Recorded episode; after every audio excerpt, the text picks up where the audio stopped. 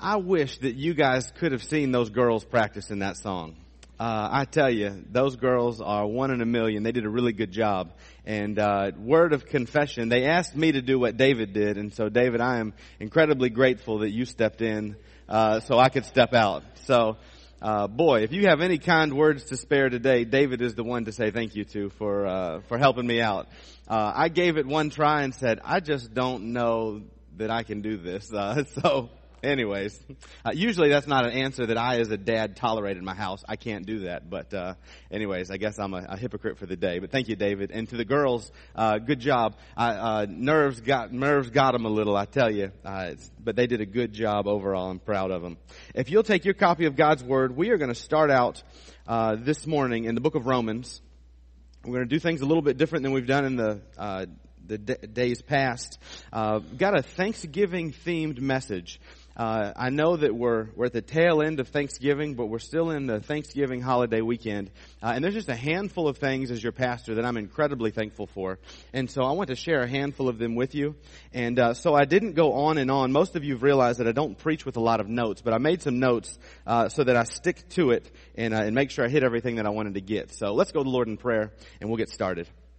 Father, we thank you for your word. We thank you for uh, all of the kids that we have in this church. We thank you for their boldness to sing uh, songs of praise to you. Lord, we thank you for just every single thing that you have done for us. And God, in spite of us, you still see fit to bless us more than we could ever deserve. And so, Lord, as we come before you now, I pray that we would do so uh, in a heart of thanksgiving. And Lord, I pray that uh, as the book of Hebrews tells us, that I pray that this message would spur us on to love and to thanksgiving. And so, God, I pray that you would uh, feed your people. And Lord, I pray that you would use me to do it. And we ask these things in Christ's name. Amen. Well, we start out in the book of Romans. We're going to be in Romans chapter 3. And uh, I've got about four, four big things that I'm thankful for if you're going to keep up. The first thing uh, as your pastor that I'm thankful for is the gospel. Without the gospel, there is no need for me to stand before you day in and day out. Every single thing that we do as believers in Christ is wrapped around the gospel. And so I want to walk through briefly uh, in the book of Romans uh, and just kind of pick up a few of the big points that the author makes and just share with you this incredible gospel that we have. The first first stopping point is Romans chapter 3 verse 23 all through the book of Romans so far, God is, or excuse me, the, the Holy Spirit through Paul is making the case that Jews are doomed and Gentiles are doomed. And those are the only two types of people that are, that are on the earth, Jews and Gentiles. And he says in Romans chapter 3 that the sad part is, is that both of those categories of people are doomed. And it says in 323, for all have sinned and fall short of the glory of God. And so if there was any hope for you, uh, just as to the, the goodness of yourself to get you to heaven, the scriptures tell us that there is nothing good that you can do. There's no set amount of works that you can do as a person trusting in your own goodness to get you to heaven because we have all sinned and one sin separates us from God the Father. And so the good news here is over in Romans chapter 5 verse 6. And so we are not just he doesn't just leave us in that doomed situation, but he says in Romans chapter 5 verse 6, while we were still helpless, at the right time Christ died for the ungodly. For one will hardly die for a righteous man, though perhaps for the good man someone would dare to even die. But God demonstrates his own love toward us, that in while we were yet sinners, Christ died for us. Boy, what else could you be thankful for? That while you and I were stuck in our sin, Christ loves us so much that he would come to earth and he would die for us, not based on any merit of our own. But while we were still helpless, while we were actually still turning our fist up at God, he sends Christ to come and die for us. Incredibly good news. It goes on go over to Romans chapter 8. And so Christ died for us and, a result, and as a result of God sending His Son Jesus Christ, Christ dying for us, the scriptures say in chapter 8 verse 1 that therefore there is now no condemnation for those who are in Christ Jesus.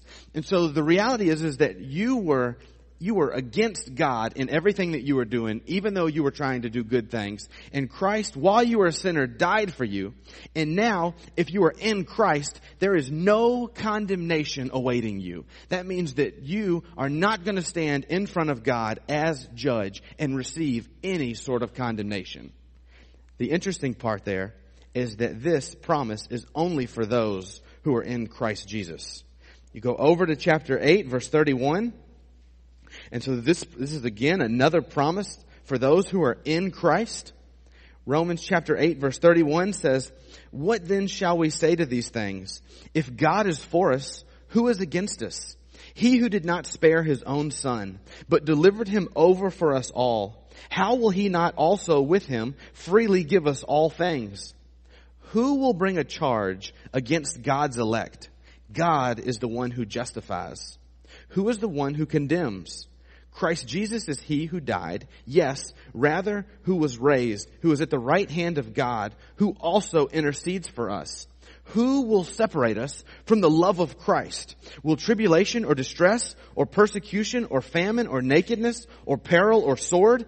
So what the author here is saying is that if you are in Christ, there is nothing that can separate you from the love of Christ. Because this, he says, who's going to bring a charge against you as one of Christ's children? Because you see, Christ is the judge and the jury, and he is also the one who justifies. And so Jesus, to the believer, is everything.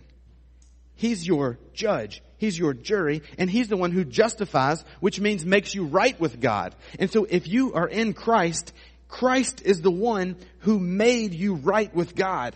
He's the one who took all your sins away. And so if Christ is the one who saved you and who is your judge, who in the world can bring a charge against you? And the truth is, nobody. Because God is the one who, who saved you and He's the one who's going to judge you and He knows everything. And so if you, if you are in Christ, all of these things you have to be thankful for. Go on to verse 37. It says, but in all these things, we overwhelmingly conquer through him who loved us. For I am convinced that neither death nor life, nor angels, nor principalities, nor things present, nor things to come, nor powers, nor height, nor depth, nor any other created thing will be able to separate us from the love of God, which is in Christ Jesus our Lord. And so this Thanksgiving, what else could you be thankful for?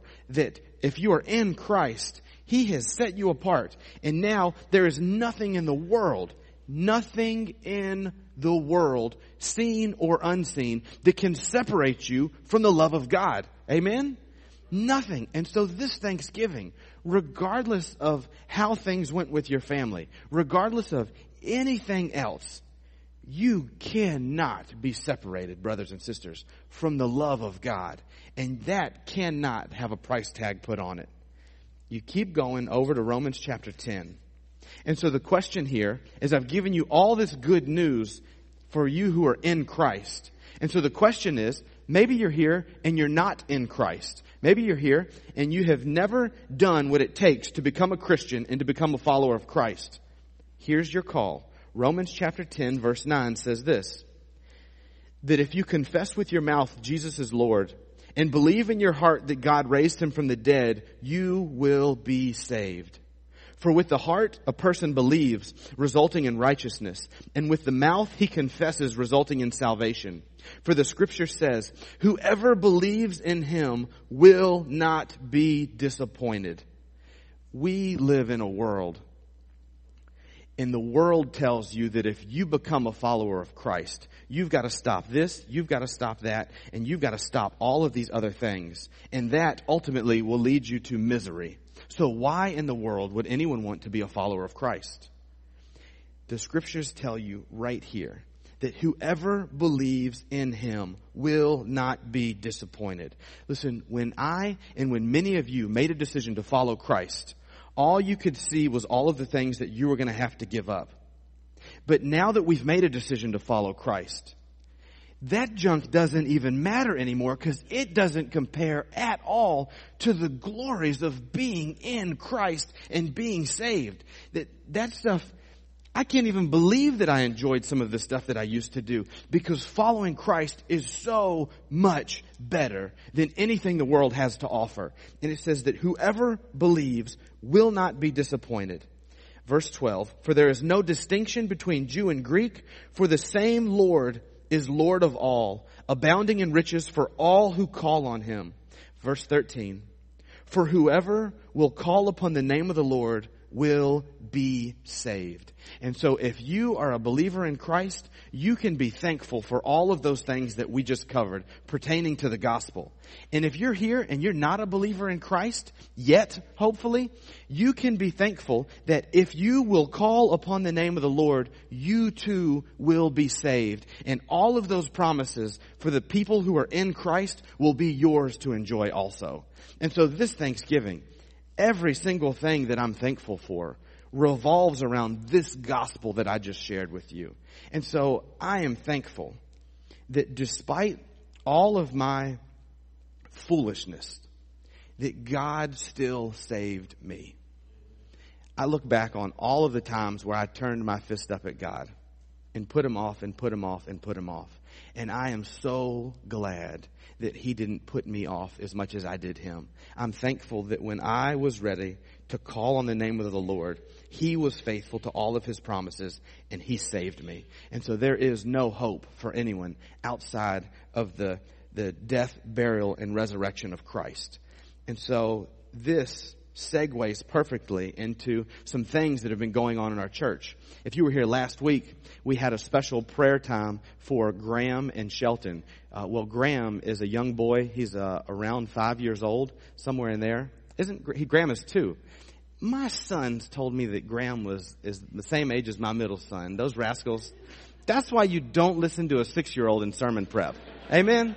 All right. It wasn't Elijah. It was the one that you. It was Simeon. There you go. You told me.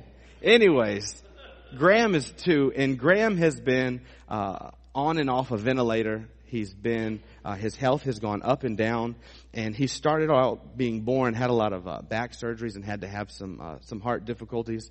Well, anyways, uh, he was doing great and he was coming along fine. And then he kind of took a turn for the worse. And so we as a church have been praying for Graham. We've been thinking a lot about Graham and his family. And so number two ties right in with the gospel. I am thankful that God has a special grace towards children. And what I mean in this is that as we have been in an immense time of prayer for a two year old little boy, that I am thankful that even if God didn't answer any of our prayers, we believe that God would still take care of that two year old boy and allow him to go to heaven. And so let me take you to 1 Samuel, excuse me, 2 Samuel. And I'm in 2 Samuel chapter 12. And there's a story about David that I want to share with you. Uh, if you know any of the background to David's life, David becomes king of Israel, and there was a time when the scriptures say men went out to war and David stayed behind. And so David is on his roof. He sees an attractive woman bathing on a nearby roof and he, he has her come to him. Anyways, they, they lay together and she becomes pregnant. And this is an absolute abomination. God's people should not be involved in that sort of thing. And so what happens is in chapter 12 of 2 Samuel, verse 15, it says, So Nathan went to his house. Then the Lord struck the child that Uriah's widow bore to David so that he was very sick. And so the punishment to David was that the child was going to die. Now there's a lot of background, but what I want you to get here is that there's a young child who is going to die. Verse 16. Therefore, David therefore inquired of God for the child, and David fasted and went and lay all night on the ground.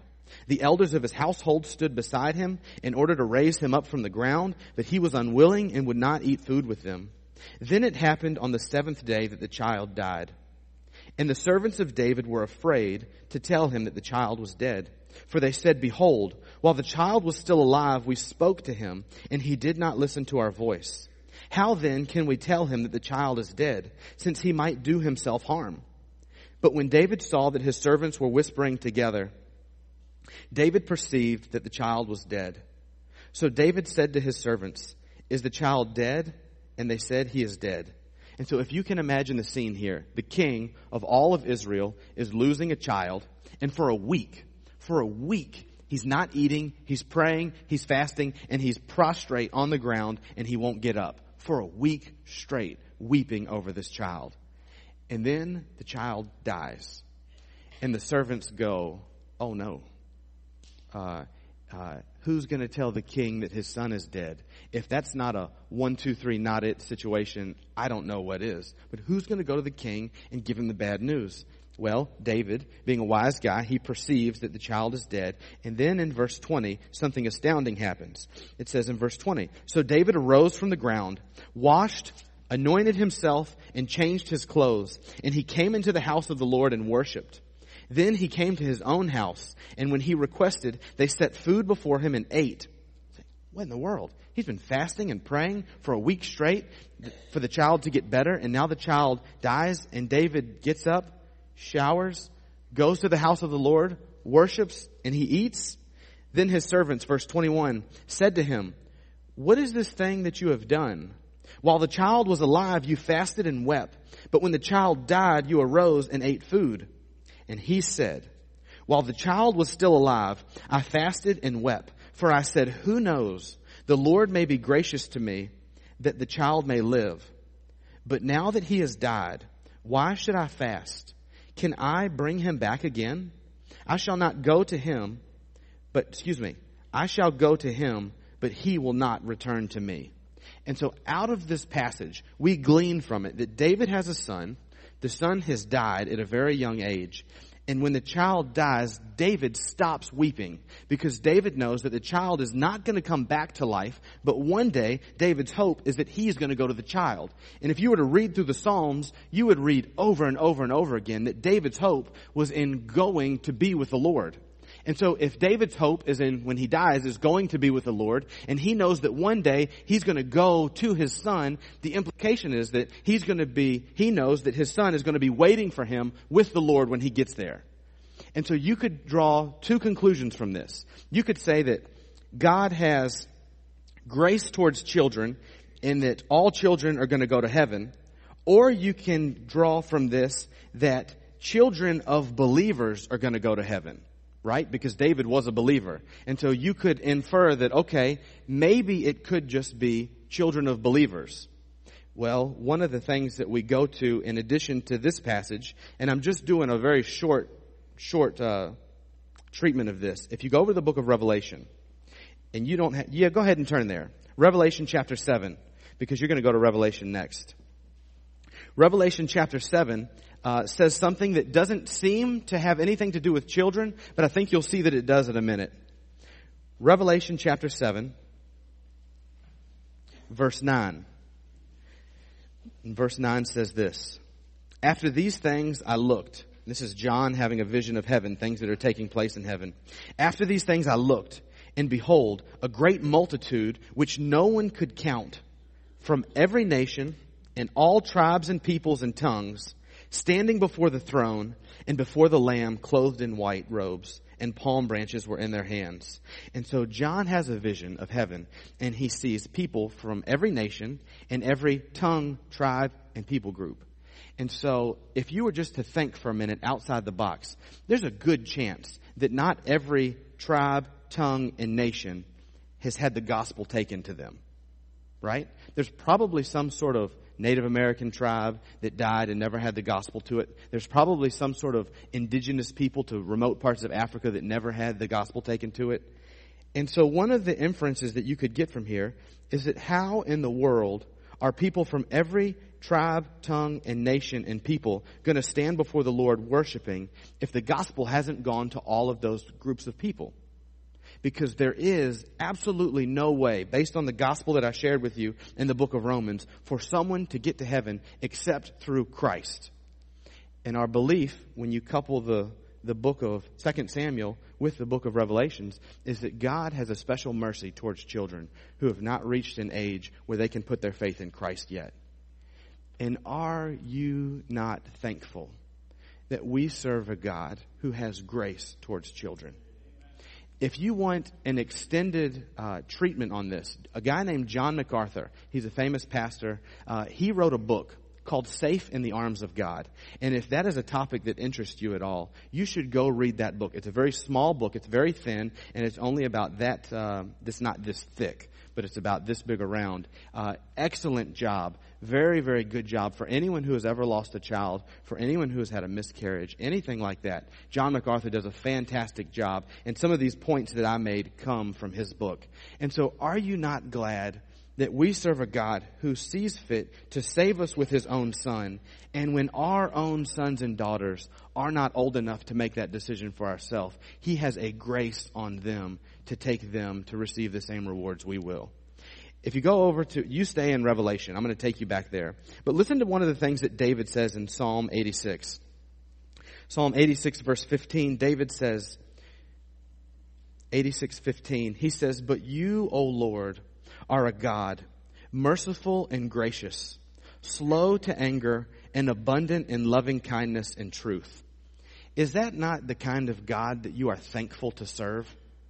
I tell you, all of these other nations that you see serving their, what they're calling gods, but you see serving these false gods, boy, all of their gods are all over the place. They never know what to expect from any of them, and they never know what's going to make any of them happy.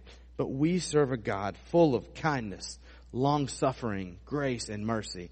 And boy, I tell you, on Thanksgiving, I don't mean to get all sappy on you, but I am grateful that regardless of what happens to our children, God takes care of them. And so that's another thing to be thankful for. I had a conversation in the last week or two with somebody and they said, tell me how to experience peace. The peace that you're talking about. And I said, well, given your situation, the peace that I'm telling you about is not based on God making you better. Okay? That the peace that God has to offer us isn't, isn't that He's gonna make our children better, that He's gonna make all of our, our diseases and our ailments go away. That's not the peace of God that He has to offer. Now, sometimes he chooses to do that. And if you watch enough preachers on TV, you'll see, you'll think that he does that every time for people who trust him, but that is not true. The peace that God has to offer us is that if everything else fails us, if life absolutely falls apart, we serve a God who is going to take care of us on the other end of this life. And we serve a God that even though we walk through the river, even though the floodwaters rise, He doesn't get us out of it, but He is right there with us. And so that is something for you to be overwhelmingly thankful for, is that hopefully you've seen in our walk through the Old Testament that the promise after promise after promise to the people in the Old Covenant is that their hope is that God says, I am with you. And right now, if you are in Christ, God is with you. And you can be encouraged and you can be thankful for all of those things. Well, that kind of transitions into the third thing to be thankful for. We've gone through a lot of condemnation in our walk through the Old Testament, bad thing after bad thing happening to God's people. But I am grateful that if you have put your hope in the gospel and you are in Christ, that our reward is as great as it is. Go over to Revelation chapter 21. This is number three of things to be thankful for on the list.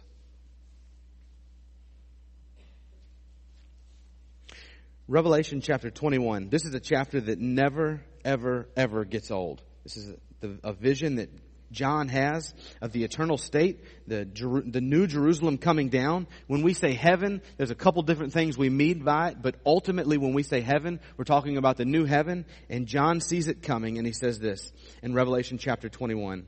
Then I saw a new heaven and a new earth, for the first heaven and the first earth passed away, and there is no longer any sea. And I saw the holy city, New Jerusalem, coming down out of heaven from God, made ready as a bride adorned for her husband. And I heard a loud voice from the throne saying, Behold, the tabernacle of God is among men, and he will dwell among them, and they shall be his people, and God himself will be among them. This is that new covenant language that we've been talking about. And so the, the neat thing about heaven that God sees, or excuse me, that John sees, is that heaven is going to be a place where God physically dwells with his people. And listen to what's going to happen when he does. Verse 4 and he will wipe away every tear from their eyes, And there will no longer be any death. There will no longer be any mourning or crying or pain, for the first things have passed away.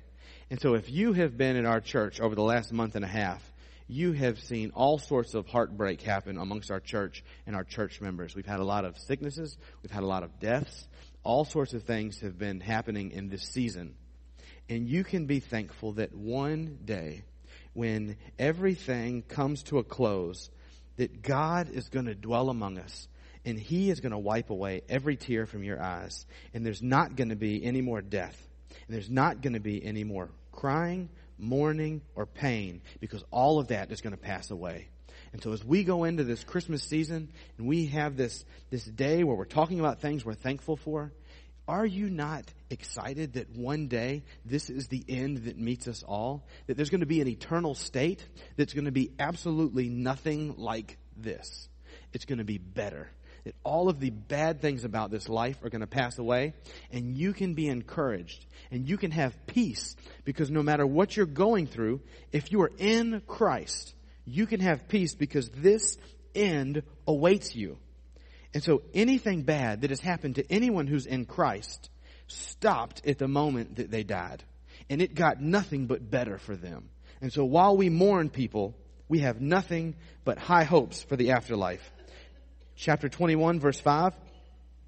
And he who sits on the throne said, Behold, I am making all things new. And he said, Write, for these words are faithful and true. Then he said to me, It is done. I am the Alpha and the Omega, the beginning and the end. I will give to the one who thirsts from the spring of the water of life without cost. He who overcomes will inherit these things, and I will be his God, and he will be my son. And so I am thankful that we fight this fight and this battle against sin because we have this promise. If we overcome, God will be our God and we will be his son. Boy, there is no greater promise than you could ask for than to be chosen as a son of God. Who in here could fear death at all knowing that this awaits them? Listen, I have had a handful of funerals recently and I've been in the scriptures, I've been in the gospel, and I'm just encouraged about all of the things that the people who die get to experience when they go into the afterlife. It's just been really exciting. And so I promise you, as a, as a man and as your pastor, I have zero fear of dying. No fear of going from this life to the next life. Actually, I look forward to it probably more than I actually should. So, that being said, when I'm putting up Christmas lights yesterday, and I'm getting ready to walk up a steep part of my roof, when I slip, I'm not thinking about dying. There's zero fear of dying as a believer in Christ. The fear is being a quadriplegic and, and not being able to do the things I enjoy doing. You see how that's different? That there's no fear of death. Sickness, any of that stuff comes. Within my family, within my friends, no fear of death. My fear is, is of, is physical things coming about that would prevent me from dying when I feel like I should have died. And so this is one of the ways that we as believers get that peace. And it's all here in His Word. Now, so now that we've covered all of the things that we have, the last thing I'm thankful for, and this is not a cliche at all, I'm truly thankful for all of you guys. All of you guys. Some more than others, but all of you guys. And listen to this. I, I wrote it down so that I would get it right. And this is what I'm thankful for specifically about you guys. Never lived in a small town before. So for the last year and a half, I've been in a very small town. Before living in this small town, I saw different people every day. This is the first time I've ever been somewhere where I see the same people every day and news travels faster than it does on Twitter or email and all that other stuff. But listen to this. So I am thankful that I've gotten to witness people in our church actively being the hands and feet of Christ. There are all sorts of bad things, bad news in town that travel like wildfire. But listen, when I go around town, people tell me, did you know that so and so did this? And it's a good thing, not a bad thing. And I get to see many of you doing things around town. I'm not spying on you. I'm not reading your mail. I'm not listening in on your phone calls. But I get to see you and I get to hear about tons of you guys doing all sorts of good things around town. There are times in my life where I've thought, you know what? I'm not doing bad. I'm doing okay. I'm helping people out. I'm going about life trying to, to remain as, as sin free as possible. My goodness most of you guys put me to shame with the amount of great things that you do for the people that you're surrounded by. And so the, now I'm getting in, I'm getting out on a shaky branch here because I'm going to list some things that I've seen around town to encourage you, but you guys are such people that if I was ever to name your name, you would shoot me. So you would be more mad at me if I named your name for doing something good than if I called you out for doing something bad. That's a good quality, by the way. And so here's some of the things that I've seen specifically that we have done as a church. I have seen multiple of you guys giving money to homeless people. And many of you guys aren't just giving money to homeless people, but there are people that are homeless that probably shouldn't be given the benefit of the doubt and you, out of the goodness of your heart, you help them anyways, a lot of times knowing that they don't need help. And I think that is to be commended highly. Because like we've said before, we're not responsible for what other people do with what we give them. They're ultimately responsible for that. And so I have been thoroughly impressed. And your generosity towards people who are down and out has made me a more generous person. And I cannot thank you enough for that. I have seen some of you guys take in homeless people and give them somewhere to stay. And all of this is going on in our church. Uh, there have been times where I have heard about a particular situation and then found out that it was one of our church members that was meeting the need in the community. That is an incredibly generous thing to do. It's one thing, the scripture says, to walk by someone who's cold and say, hmm, go on your well, go on your way and be warm. It's a whole nother thing when you bring someone into your house or you have a house that you allow someone to go to so that they can go their way and be warm. And I'm incredibly grateful for you guys for that. I have seen you guys give tons of food to individuals who are in need, not just through the local church, but I've seen people doing that on their own. I'm telling you, all sorts of people in town have benefited from you guys, and that is you being the hands and feet of Christ. Uh, I have seen I have been places with some of you guys and seen you be generous in fundraisers that probably were a bit silly to you, but you took part anyways and you were generous with the money that God gave you, supporting a cause of someone else's. Now, when you spend your money in a way that you probably wouldn't do anyways, just so that you can be kind and generous, that speaks incredibly highly of you. I saw one of you put on the spot. Somebody said, you need to buy one of those, and you, as a church member, said, nah, I don't have to buy one because I already bought two. And so I saw someone try to embarrass you for not being generous, and then you were able to, just out of the goodness of your heart, say, listen, I already bought two, and that person looked like an absolute fool and you looked incredibly generous as a follower of Christ. All sorts of neat things. I've seen you guys be generous with your time. You've been generous with your time towards me and helping me move and paint and all of these other things. But I've seen and heard you guys meeting needs in the community, which take time. Uh, there's a lot of people in our church who are in the Lions Club. The Lions Club is not affiliated with uh, any church that I know of, but it's a lot of men who go to different churches and they come together and the Lions Club meets needs of people who need glasses. And I've heard stories from some of you raising money and giving glasses to kids who can't afford them. And I've heard your stories of being able to purchase glasses for a kid who can't see. And you put those glasses on him for the first time and the kid's face lights up because he's able to see. And so there's a lot of you men who spend countless hours doing things for the Lions Club just so that kids that are underprivileged can see. And all of this is being the hands and feet of Christ. There's all sorts of other things. And I want to read you one last scripture. This is in 2 Corinthians. And this is about Paul. And he's talking about uh, the apostles. And listen to what he says in 2 Corinthians chapter 2, verse 14. And this ties in well with being the hands and feet of Christ. Chapter 2 of 2 Corinthians, verse 14 he says, But thanks be to God, who always leads us in triumph in Christ, So Thanks be to God who always allows us to see victory and manifest through us the sweet aroma of the knowledge of Him in every place. So do you see what the scripture is saying? The scripture is saying that when you go about living victoriously in Christ and you go about spreading the knowledge of Christ and doing good things for Christ, the aroma of Christ is in that spot.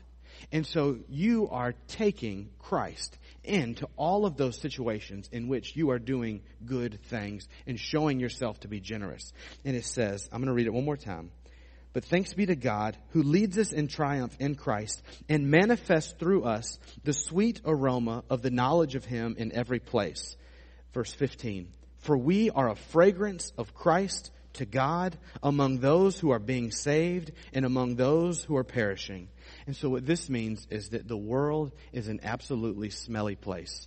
And when you go into the world doing the things that Christ would do, being the hands and feet of Christ, you are taking the aroma of Christ into that situation and you are making a bad situation better. And this is good for the people who are being saved and it's also good to those who are perishing. It means that they can look at you when you're doing all of these good things and they can see the hope that you have in Christ, which allows you, when that hope and that love overflows out of you and you are doing good things for other people, that allows them to see the hope of Christ also. Incredible the way this thing works out. And so if I'm thankful for all of you guys, excuse me, if I'm thankful for all of you guys, you guys make up the church as a whole. And listen, as your pastor, I have never been more content and thankful for a group of people as you guys. Okay? You have no idea how much of a blessing you guys are. I missed a deacons meeting the other day, right? My son was in the hospital with appendicitis. After the deacons meeting, our chairman of the deacons calls me. He says, Hey, we need to talk for a second. No problem, let's talk. Most of my friends and colleagues that are pastors would start packing their boxes right then. Listen to me. This is how things are in a lot of different places. Most of them would start packing because if they missed a deacons meeting, they would be out of a job. But our chairman of the deacons wanted to meet with me because our deacons decided for something good on my behalf, and he wanted to let me know of it. And so you have no idea how much of a blessing the deacons that you choose are to me. I think we have a great working relationship, and so I'm thankful for them. I'm thankful for John and Betsy who aren't here right now. They do a great job with our children's ministries. They have a lot of their family that helps them also. They do a great job with our music. If you knew the churches out there where the music leader and the pianist and the preacher all hate each other, you would be amazed. And so I am grateful that even when Betsy texts me at two o'clock in the morning, she texted y'all last night too. Even when she does that, I have no hatred or animosity towards her. But I love her and John. Even though we may go about doing things in a different manner, I still love both of them and am grateful for them. The brotherhood, the WMU, all of those great things that uh, are happening in our church. And uh, last but not least, uh, our Sunday school teachers. Um, we have a lot of Sunday school classes that have been absolutely growing lately. And it's because of the hard work of the Sunday school teachers that we have that y'all are putting into this. And so I want to tell you, Sunday school teachers, thank you. Anybody who serves in any capacity in our church, thank you also. Guys, we have been through a rough time as a church, but we have never as a church had a time where we could be thankful for any more things. Uh, things are going uh, remarkable for a lot of us. And I just think that we owe it to God to be incredibly thankful on this Sunday. And so, in saying that, let's go to the Lord in prayer. And as I go to the Lord in prayer, if you're here and you've never put your faith in Christ and you don't have a spirit of thankfulness inside of you, if you don't understand the things that I've been talking about, and maybe you don't understand how somebody could be so grateful to God for all of the good things He's given us. You come talk to me, and I would love to point you to the Savior who that you could be thankful for also. So let's go to the Lord in prayer. Father, we come before you now, and we are overwhelmingly thankful for all sorts of things in life. God, we are thankful first and foremost for your Son, Jesus Christ, who took on flesh, dwelt among us, and then died for our sins. And he died for our sins while we were against you. And so, Father, we thank you for that. Father, we thank you for the hope that we have in Christ. And Father, we thank you for we thank you for taking care of our children who leave this world. Father, when we can't do anything else as mothers and fathers, we thank you that we have a God who is full of loving kindness and mercy and takes care of our children when we take care of them for the last time. Father, we thank you for uh, the hope that awaits us on the other side of heaven. Father, some of us are closer to that hope than others, but Lord, we all look forward to the day where we can walk with you in paradise. Father, we look forward to you wiping away every tear, and we look forward to all things becoming new. No more sorrow, no more pain. Father, I thank you for our church. I thank you for the people in our church that make this such a great place to be. Father, I thank you that it's a place where uh, the last few Sundays people have wanted to come and be a part of the things that we're doing. And Father, we just come before you now in absolute awe of how great and how kind you are towards us, even in the midst of all of the turbulence going on with health. Father, we thank you again. And we ask all these things in Christ's name. Amen. If you would stand for a hymn of invitation, number 376. If you guys will stay standing just for one minute, I want to remind you on your way out the door of a couple of things. Don't forget to sign up for breakfast if you're coming this week, or excuse me, next week. Uh, this coming Wednesday, we're going to have a brief meeting about the budget. We're going to vote on the budget next week. Uh, we want to uh, have a unanimous vote, and so come this Wednesday night. If you have any questions or concerns about the budget, and our deacons will be on hand, uh, I'll be there. We can address any of the concerns you may have. Uh, today at 4 p.m., I didn't tell you this earlier. Today at 4 p.m., the decorating committee is going to be decorating the whole church for Christmas, and so they need uh, more hands to help them. They also need some of those hands, husbands, to come to lift things that may be heavy for some of our ladies. And so, listen, I hope you feel bad next week if you don't come and our ladies are in back braces. Okay? So you come and you help out the ladies. And last but not least, uh, last week we had uh, Frank and Pat Taylor join the church, but I did not uh, go through the motion of allowing you to vote them into our fellowship.